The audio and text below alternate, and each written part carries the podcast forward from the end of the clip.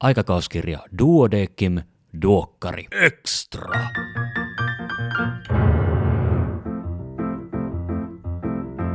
Arvon kuulija, tervetuloa kuuntelemaan Duokkari Extraa. Minä olen Kari Hevossaari, lääkäri Helsingistä. Tällä kertaa aiheena on hormonaalinen ehkäisy, naisen vapauttaja vai kenties salajuoni hormonaaliseen uudelleen ohjelmointiin. Ja kanssani aiheesta on keskustelemassa kaksi gynekologia, nimittäin Janina Kaislasuo ja Oskari Heikinheimo. Janina ja Oskari, tervetuloa. Kiitos. Kiitos.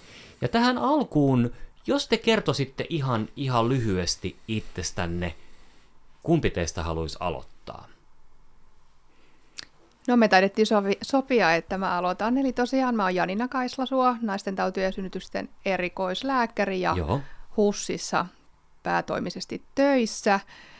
Ähm, mä oon äh, 2015 väitellyt kierrukkaehkäisystä ja erityisesti nuorten kierrukkaehkäisystä ja sen jälkeen perehtynyt hormonaaliseen ehkäisyn ihan laajemminkin. Se on musta aika laaja ja mielenkiintoinen aihe ja kiitos kutsusta tulla puhumaan asiasta. Hyvä. Kiva. Kiitoksia, kun olet täällä. Mä oon Oskari Heikinheimo. Valmistuin gynekologiksi vuonna 2000 ja sitä ennen ja sen jälkeen mä oon ollut sekä sairaalassa, mutta Helsingin yliopistossa paljon töissä ja tutkinut näitä asioita jo yli 35 vuoden ajan. Ja sä oot käynyt aikaisemminkin Duokkari Extrassa puhumassa. Näin se on. Silloin Anne Remeksen kanssa haastattelit Kari meitä, puhuttiin Suomen lääketieteen säätiöstä. Juuri näin. Mutta nyt me ei puhuta siitä, vaan nyt me puhutaan, puhutaan tästä tota, hormonaalista ehkäisystä ja tosiaan Oskari, tervetuloa taas. Kiitos. Te olette kirjoittanut D-lehden numeroon 7, joka on just ilmestynyt artikkelin nimeltään Hormonaalinen ehkäisy ja sen terveysvaikutukset. Se on hyvä, hyvä artikkeli ja siinä on, siinä on tiiviissä muodossa ymmärrettävästi just kaikki toi, minkä otsikko lupaakin. Nyt tässä, kun me puhutaan yhdessä, niin me voitaisiin laajentaa tätä niin kuin laajemmin koskemaan hormonaalista ehkäisyä. Ja käytäisikö alkuun läpi ihan niin kuin perusasiat? Hormonaalinen ehkäisy, niin mitä eri vaihtoehtoja siihen on? Jos me lähdetään niin kuin siitä, että on tämä yhdistelmäehkäisy ja sitten on se joku toinen, niin, niin mitäs nyt oikein on? No jos mä tässä aloitan, eli tota, tosiaan meillä on yhdistelmäehkäisy, jossa on komponenttina estrogeeni, erilaisia estrogeeneja Joo. ja erilaisia keltarauhashormoneja. Ja ö, ne annostellaan joko tablettina tai emätirenkaana tai laastarina. Puhutaan lyhytvaikutteisesta ehkäisystä. Ja, ja tota, näiden tavallaan terveysongelmana on mahdollisesti verisuonitukokset. Joo. Ja sen myötä sitten on kehitetty progestiiniehkäisy, josta puuttuu siis estrogeeni. Ja sen terveysvaikutuksena tai ongelmana ei siis ole tukosriski. Se on siis sen hyvä puoli. Ja sen toinen hyvä puoli on se, että sitä pystyy annostelemaan monella eri tapaa, eli, eli tablettina, kapselina ja kierrukkana. Ja tämä kapseli ja kierrukka tarjoaa tämmöisen pitkävaikutteisen ehkäisyn, josta ei siis nainen tarvi huolehtia oikeastaan sen jälkeen, kun se on asetettu niin useampaan vuoteen.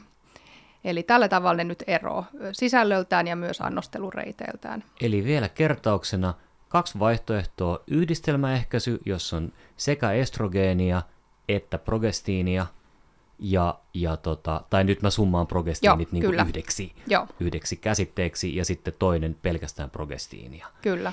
Ja nyt, nyt tavallaan kun tässä kuuntelee, että yhdistelmäehkäisyyn liittyy veritulppariskiin ja progestiiniin ei, niin tarvitaanko yhdistelmäehkäisyä oikeastaan enää mihinkään? No, mitäs me tähän vastataan? Mun mielestä tarvitaan, koska vaihtoehtojahan pitää olla ja, ja, ja tota, yhdistelmäehkäisyn hyvänä puolena on oikeastaan se vuotokontrolli. Joo, Ja toisena myös, että se hoitaa, estrogeenilla on myös hyviä vaikutuksia, joilla voidaan hoitaa erilaisia sairaustiloja tai esimerkiksi PCOSn aiheuttamia tämmöisiä mieshormonin yli, ää, ylimäärää. Ehkä me voitaisiin itse asiassa kohta, kohta mennä noihin, noihin vielä niin kuin tarkemmin, että er, eritellään, että mitä sairaustiloja molemmilla pystyy hoitamaan ja onko sitten näitä niin kuin vaihtoehtoja, mutta pysytään täällä tavallaan niin kuin tämän meidän ehkäisypyramiidin kivijalassa vielä. Eli, eli tota, erilaiset kierrukat sisältää progestiinia. Kyllä. Ja sitten nämä niin sanotut minipillerit sisältää progestiinia. Kyllä. Ja tota, aina jos halutaan, halutaan semmoinen ratkaisu, jossa naisen ei tarvii jatkuvasti muistaa syödä pilleriä, se on progestiinia. Juuri näin. No, keskitytään hetken aikaa yhdistelmäehkäisyn haittoihin. Eli veritulppa on jo mainittu, ja se, se nousee aina, aina esiin. Vaikka kun mä, mä koululääkärinä, ää, mun luokse tulee aika paljon teinityttöjä, jotka terveydenhoitaja on ohjannut, että mun pitää varmistaa, että yhdistelmäehkäisy sopii heille. Onks, onks niin kun, onko teinitytöllä r, niin kun todellista veritulppariskiä yhdistelmäehkäisystä johtuen? No sanotaan, että se riski on varsin, varsin matala. Mutta Joo. totta kai, jos hänellä on sitten jotain esimerkiksi geneettistä, geneettistä taipumusta, ei, ei, tärkein veritulpariskin, tai yksi tärkeimmistä veritulpariskin riskeistä on ikä.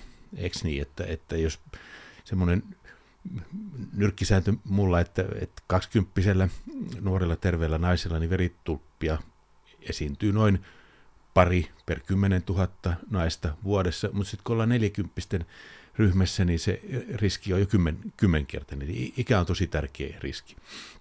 Ja semmoinen, mitä me, kukaan meistä ei voi välttyä. Mutta sitten on tietysti näitä geneettisiä riskejä. Esimerkiksi jos tämä laideen 5 mutaatio, sen aiheuttama APC-resistenssi, joka tässä pohjois-eurooppalaisessa väestössä on noin viidellä, viidellä prosentilla. Läheskään kaikki ei, ei saa tukosta, mutta jos me tiedetään, että on tämmöinen geneettinen riski, niin silloin, silloin ei pidä mennä kirjoittamaan yhdistelmävalmisteita kenellekään. Selvä. Toi, toi oli aika selkeästi sanottu. Ja, ja sitten taas kun ajatellaan niin kuin aikuisikään päässyttä naista, niin, niin sitten sit ne on tällaisia niin kuin yleisiä tukosriskitekijöitä, jotka pitää ottaa huomioon. Just näin. Ja sillä tavalla vielä, että tietysti joku kollega joskus sanoi, että jokainen on itsensä paras, paras koe, koekaniini, niin jos se on eri tilanne, jos 40 nainen on käyttänyt aiemmin yhdistelmävalmisteita, mm. on sopinut hyvin, ei ole tullut tulppaa ja hän on voinut hyvin niiden aikana, kun sitten taas se, että jos aloitetaan ensimmäistä kertaa hormonaalista ehkäisyä 40 niin siinä täytyykin just miettiä kaksi kertaa, että, että mitä, millä menetelmällä lähdetään liikkeelle. Mitä muuta, mitä, mitä muita riskejä yhdistelmäehkäisy tuo mukanaan? Mä ehkä lisäisin tuohon vielä, puhuttiin nyt laskimotukoksista, Joo. mutta se, se toinen iso ryhmä, mitä ei, missä ei ole niin kuin ikäriippuvaisuutta, on se aurallinen migreeni. Ja Joo. nehän on tosi yleisiä varmaan koululääkärin konsultaatioissa, eli, eli aurallista migreeniä sairastavalle ei pidä antaa yhdistelmäehkäisyä, koska siinä on sitten se valtimopuolen tukosriski, joka nyt varmaan nuorellakin on aika matala, mutta se riski ikään kuin eksponentiaalisesti nousee, kun ikä nousee, ja sen takia se on kontraindikaatio ja tässä nimenomaan aurallinen. Migreeni. Aurallinen, mm-hmm. kyllä. Auraton migreeni on vähän sellainen kysymysmerkki vielä. Toistaiseksi se on ollut meillä yli 35-vuotiailla vasta-aiheinen, se auratonkin. Joo. Eli sitten sit pääsi vaihtaa, mutta et, se on ehkä vähän kysymysmerkki kirjallisuudessa vielä, että mikä se todellinen riski auratonta migreeniä sairastavalla sitten on. Ja samalla tavalla, niin kuin Janina sanoi, niin tämä klassikko tupakointi ja yli 35 vuoden ikä on yhdistelmäehkäisyn absoluuttinen vasta-aihe. Okay. Eikö niin? Koska siinä rupeaa tulemaan näitä kardiovaskulaririskejä, valtimopuolen riskejä. Eihän ne niin kuin hirvittävän tavallisia ole suinkaan, mutta että koska kyseessä käytetään lääkitystä äh, tämmöiseen äh, elintason kohottamiseen, ja jotta voidaan hyvin, niin, niin silloin tietysti ne siihen liittyvien riskien, riskit täytyy olla ihan minim, minimaaliset. Toleranssi tämmöisille tietysti potentiaalisesti hyvinkin hankalille haitoille on sitten tietenkin minimaalinen. Kyllä. Turvallisuus edellä mennään. Tähän liittyen mulle jäi teidän, teidän artikkelista yksi, yksi tai montakin lausetta, mutta tämä lause tähän tilanteeseen jäi mieleen, että, että se tukosriski olisi suurin siinä vaiheessa, kun hoito aloitetaan, ja sen takia pitkiä taukoja ei kannattaisi pitää. Joo, se liittyy siihen, tai sitä ihan tarkkaa mekanismia ei ymmärretä, mutta ajatellaan, että se liittyy siihen, että maksa vaikutus on voimakkain alussa ja maksa sitten adaptoituu siihen. Eli tulee semmoinen inflammatorinen reaktio ja hyperkoagulaatio, joka menee ohi yleensä kolmessa kuukaudessa. Eli se on itse asiassa se suurin riski on kolme ensimmäistä kuuka- kuukautta käytöstä, että vaikka jossain valmisteissa lukeekin, että ensimmäinen vuosi on se riskein, niin, niin se niin kuin faktuaalisesti on kyllä se kolme kuukautta. Okei. No miten sitten nämä niin kuin, tukosten, tukosten ohella riskit, vaikka niin kuin syöpäriski, se lisääntyy, mutta pienenee vai mitä häh? No rintasyöpäriski äh, on, täm, no laajin tutkimus on tanskalaisten tämmöinen 1,8 miljoonaa naisvuotta sisältävä rekisteritutkimus, joka Joo. olikohan se nyt 15 vuotta, kun niitä seurattiin, niitä naisia tai niitä rekistereitä, ja siinä todettiin, että on se sitten mikä tahansa hormolainen ehkäisymuoto, niin yksi ylimääräinen tapaus vuodessa per 7690 käyttäjää. Eli jos nyt sitten miettii, että miten ne omat elintavat vaikuttaa siihen riskiin, niin kyllä ne vaikuttaa enemmän.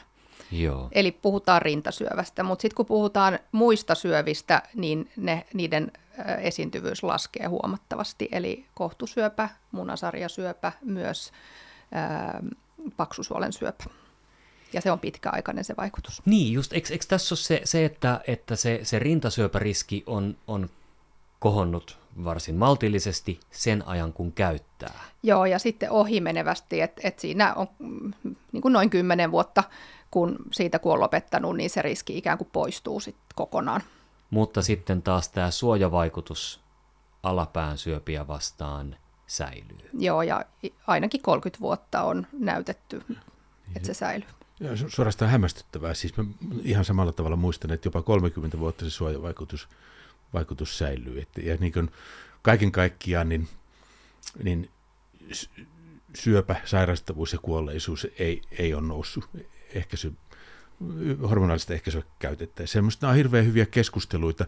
Harva käyttäjä silloin käyttäessään just, just niin kuin ajattelee, ajattelee sitä pahalaatuisiin sairauksiin sairastutaan myöhemmällä iällä, mutta että, että, että tässä tavallaan korostuu se, että kaikkeen lääkitykseen liittyy hyötyjä ja haittoja. Ja tietysti kun rinta on hormonisensitiivinen elin, niin, mm. niin se käytön aikana korostuu nämä rintavaikutukset. Nyt me on käyty läpi yhdistelmäehkäisyn tukosriskiä ja syöpäriskiä kautta syöpäsuojaa. Liittyykö yhdistelmäehkäisyyn muita selkeitä mahdollisia terveysriskejä?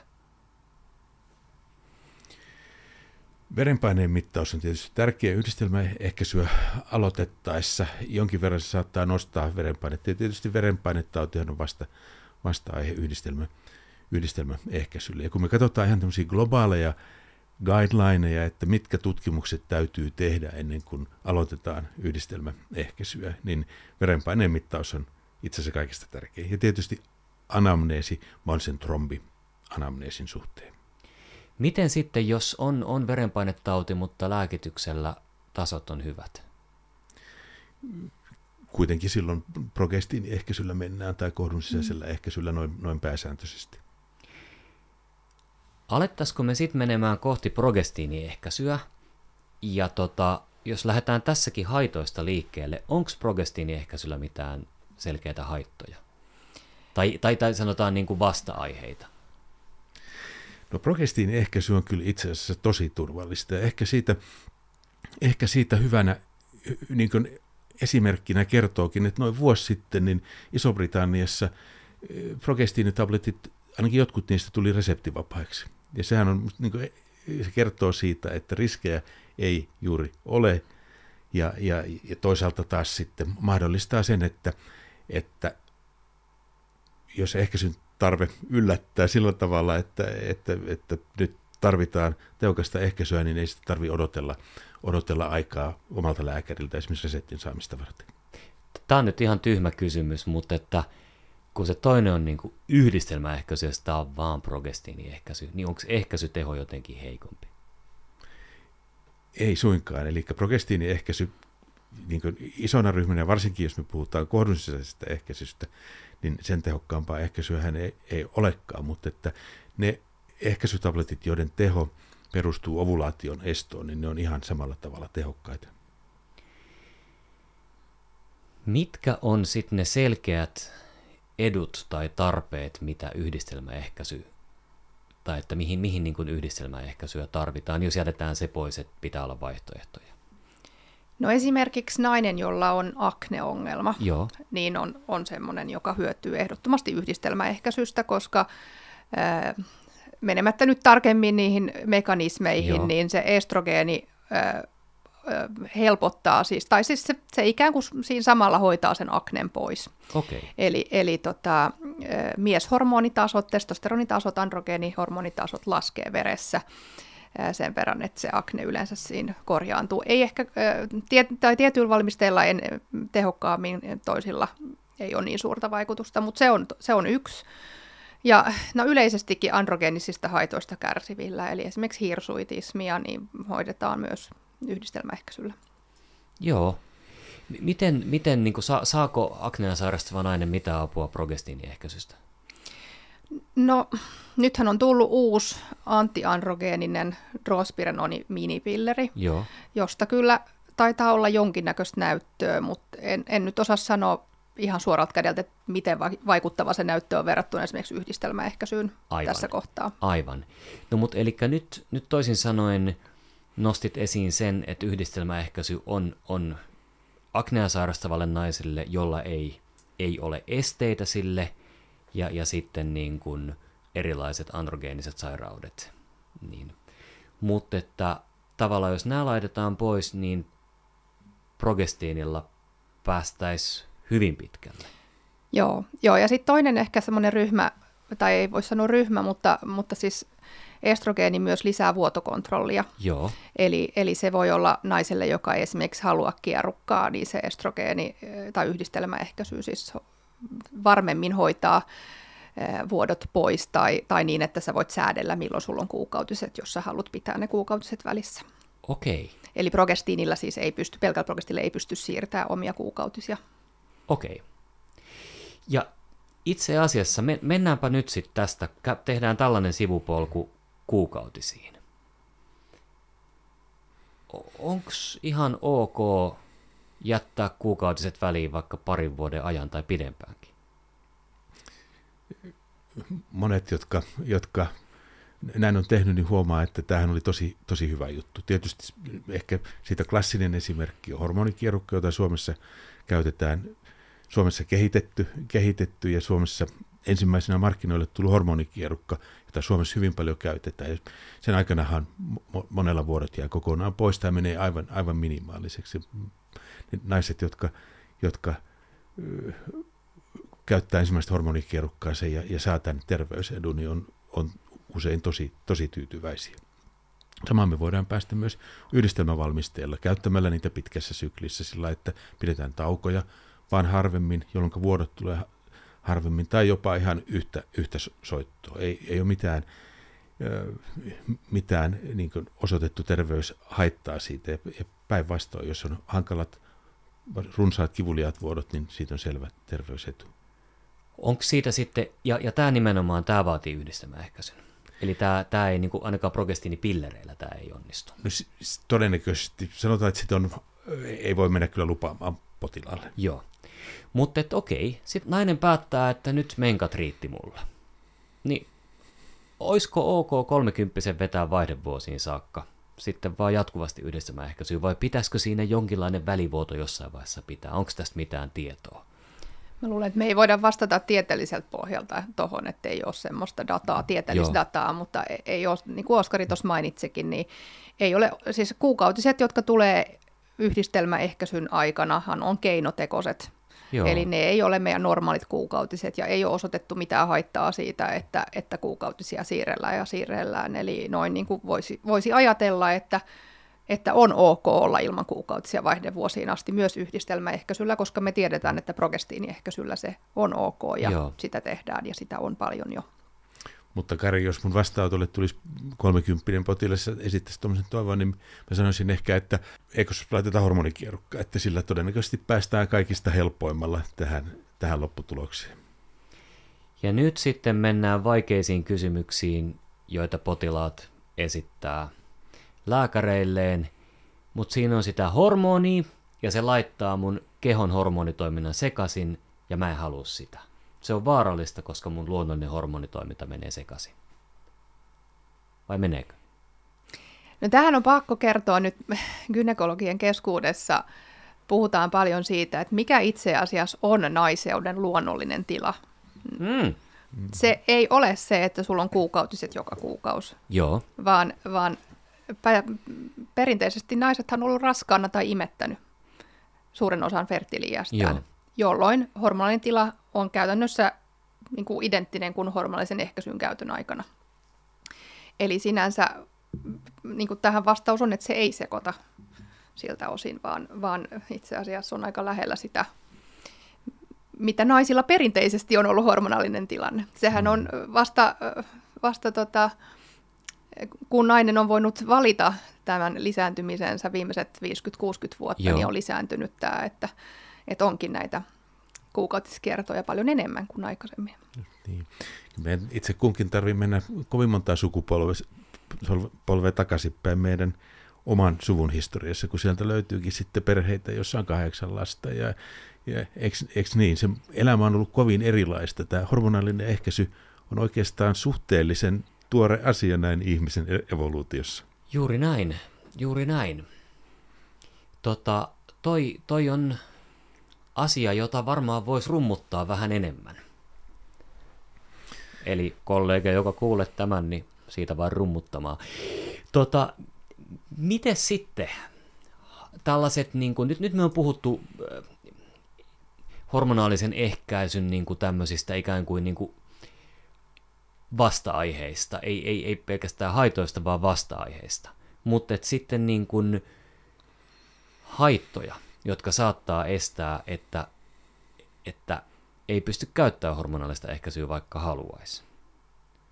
Mieliala mulla nousee, nousee tässä jotenkin ekana mieleen. Aiheuttaako hormonaalinen ehkäisy oikeasti mieliala muutoksia tai oireita?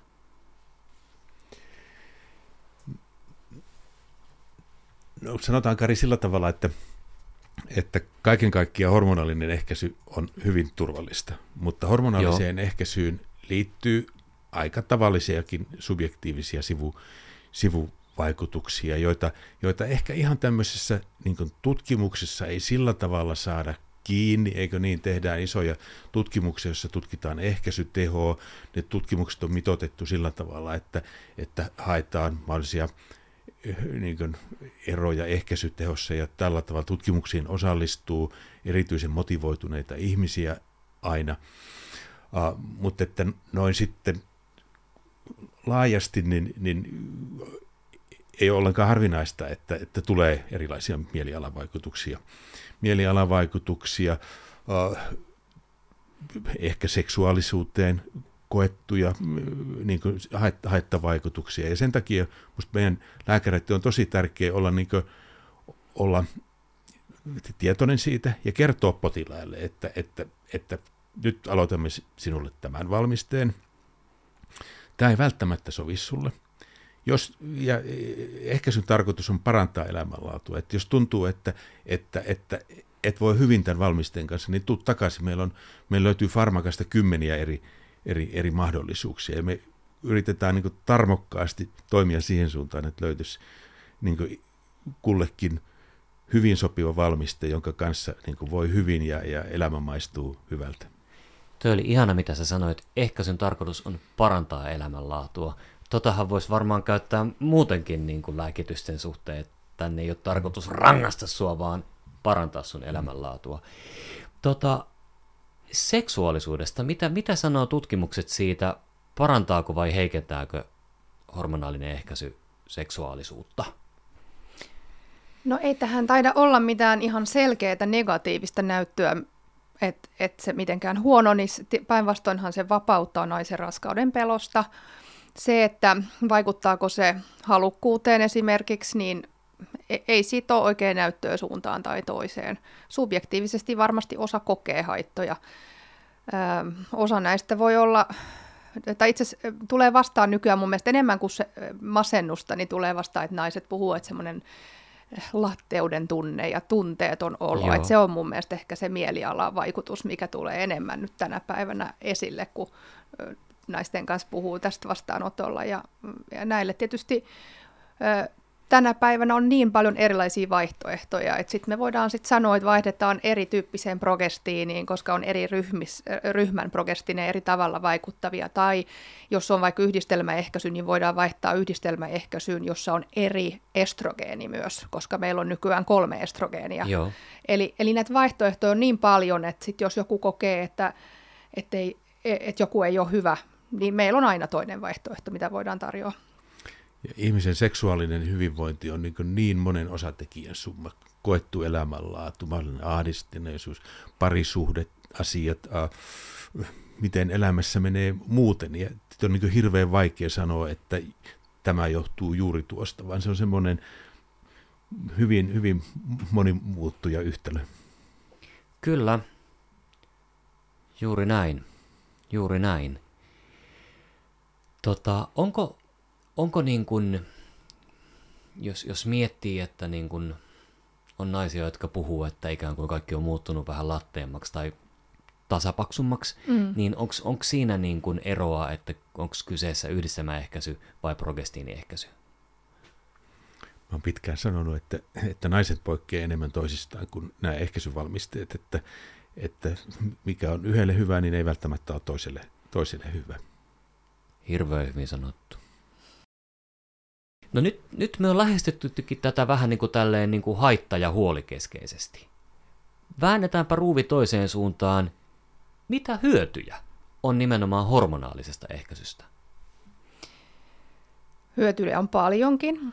Ja ennen kuin mä kerron, mitä ne on, niin mä ajattelin kommentoida, että meidän potilaathan tietää kovin tarkasti, mitkä ne huolet ja haitat on. Ja, ja, ja tota, sitten kun kertoo niille näistä hyödyistä, niin ne on ihan suu auki. Eli meidän pitää kaikkien keskittyä näiden hyötyjen kertomiseen ja, ja siihen äh, niin kuin, myös itse ymmärtää, että miksi tämä on hyvä ja, ja opettaa myös potilaille, että miksi me halutaan niin paljon määrätä näitä valmisteita eri asioihin. Eli raskauden ehkäisyynhän nämä on kehitetty ensisijaisesti nämä valmisteet. Joo. Ja tietysti se hyöty, ensisijainen hyöty on se, että sä pystyt säätelemään sitä sun raskaaksi tulemista ja sen, sen seksuaalisuuden vapaus, eli että et naiset on voinut kouluttautua ja valita sen, sen lisääntymisensä itse. Ja, ja tota, mutta sitten ne terveyshyödyt, eli, eli hormonallinen ehkäisy, on se sitten yhdistelmä tai progestiiniehkäisy, suojaa oikeastaan kaikilta gynekologisilta sairauksilta. Eli, eli myomi, myomia vähemmän, endometrioosia ennaltaehkäisee, ei tule polyyppejä, hoitaa tietysti kaikki vaivat, eli vuotoongelmia, kipuja. Sitten oli nämä, mistä me puhuttiin jo, että voidaan hoitaa aknea ja Joo. hirsuitismia, epäsäännölliset kuukautiset, jotka usein liittyy ovulaatiohäiriöihin, jotka sinänsä on vaarattomia, mutta nekin voidaan hoitaa samalla tavalla, koska sitten taas se ovulaatiohäiriö ja pitkä kierto, joka siitä seuraa, aiheuttaa potilaille usein runsaita epäsäännöllisiä vuotoja. Eli, eli paljon tällaista. Ja sitten me puhuttiin siitäkin, että syövät vähenee, monet syövät vähenee. E, niin ihan hirveästihän näitä hyötyjä on. Mä luulen, että sä sanoit varmaan just äsken sen niin kuin tärkeimmän syyn tälle podcastille ja tämän kuuntelemiselle. Toi, toi on hyvä. Vo, voiko siinä olla, että niin kuin myomat, endometrioosi, ne on kuitenkin asioita, joita ei oikein ennen kuin ne omalle kohdalle tulee, niin ei osaa pelätä, ei osaa tajuta niiden olemassaoloa. No näinhän se yleensä on. Mutta sitten meillä on myös valitettavasti potilaita, joilla on hirveän vaivaiset kuukautiset ja sitten ne joko tietää tai pelkää, että niillä on erilaisia vaivoja, tai et, etenkin se endometrioosihan on hirveästi nuorten naisen, naisten tiedossa tänä Joo. päivänä, ja sitten ne siitä huolimatta ei halua hormoneja käyttää. Ja silloin me ei tietenkään voida sitten auttaa näitä naisia ihan hirveän hyvin. Ja, ja niin kuin näistä syistä se on ihan hirveän tärkeää, että me myös kerrotaan potilaille ne hyödyt. Ja myös se, että me ei puhuttaisi hormonaalisesta ehkäisystä enää, vaan puhuttaisiin hormonallisesta hoidosta tai Joo. hormonallisista valmisteista. Joo. Mitä sanotte, oltaisiko me nyt käsitelty tätä aihetta riittävän kattavasti, vai olisiko jotain, mitä haluaisitte vielä lisätä?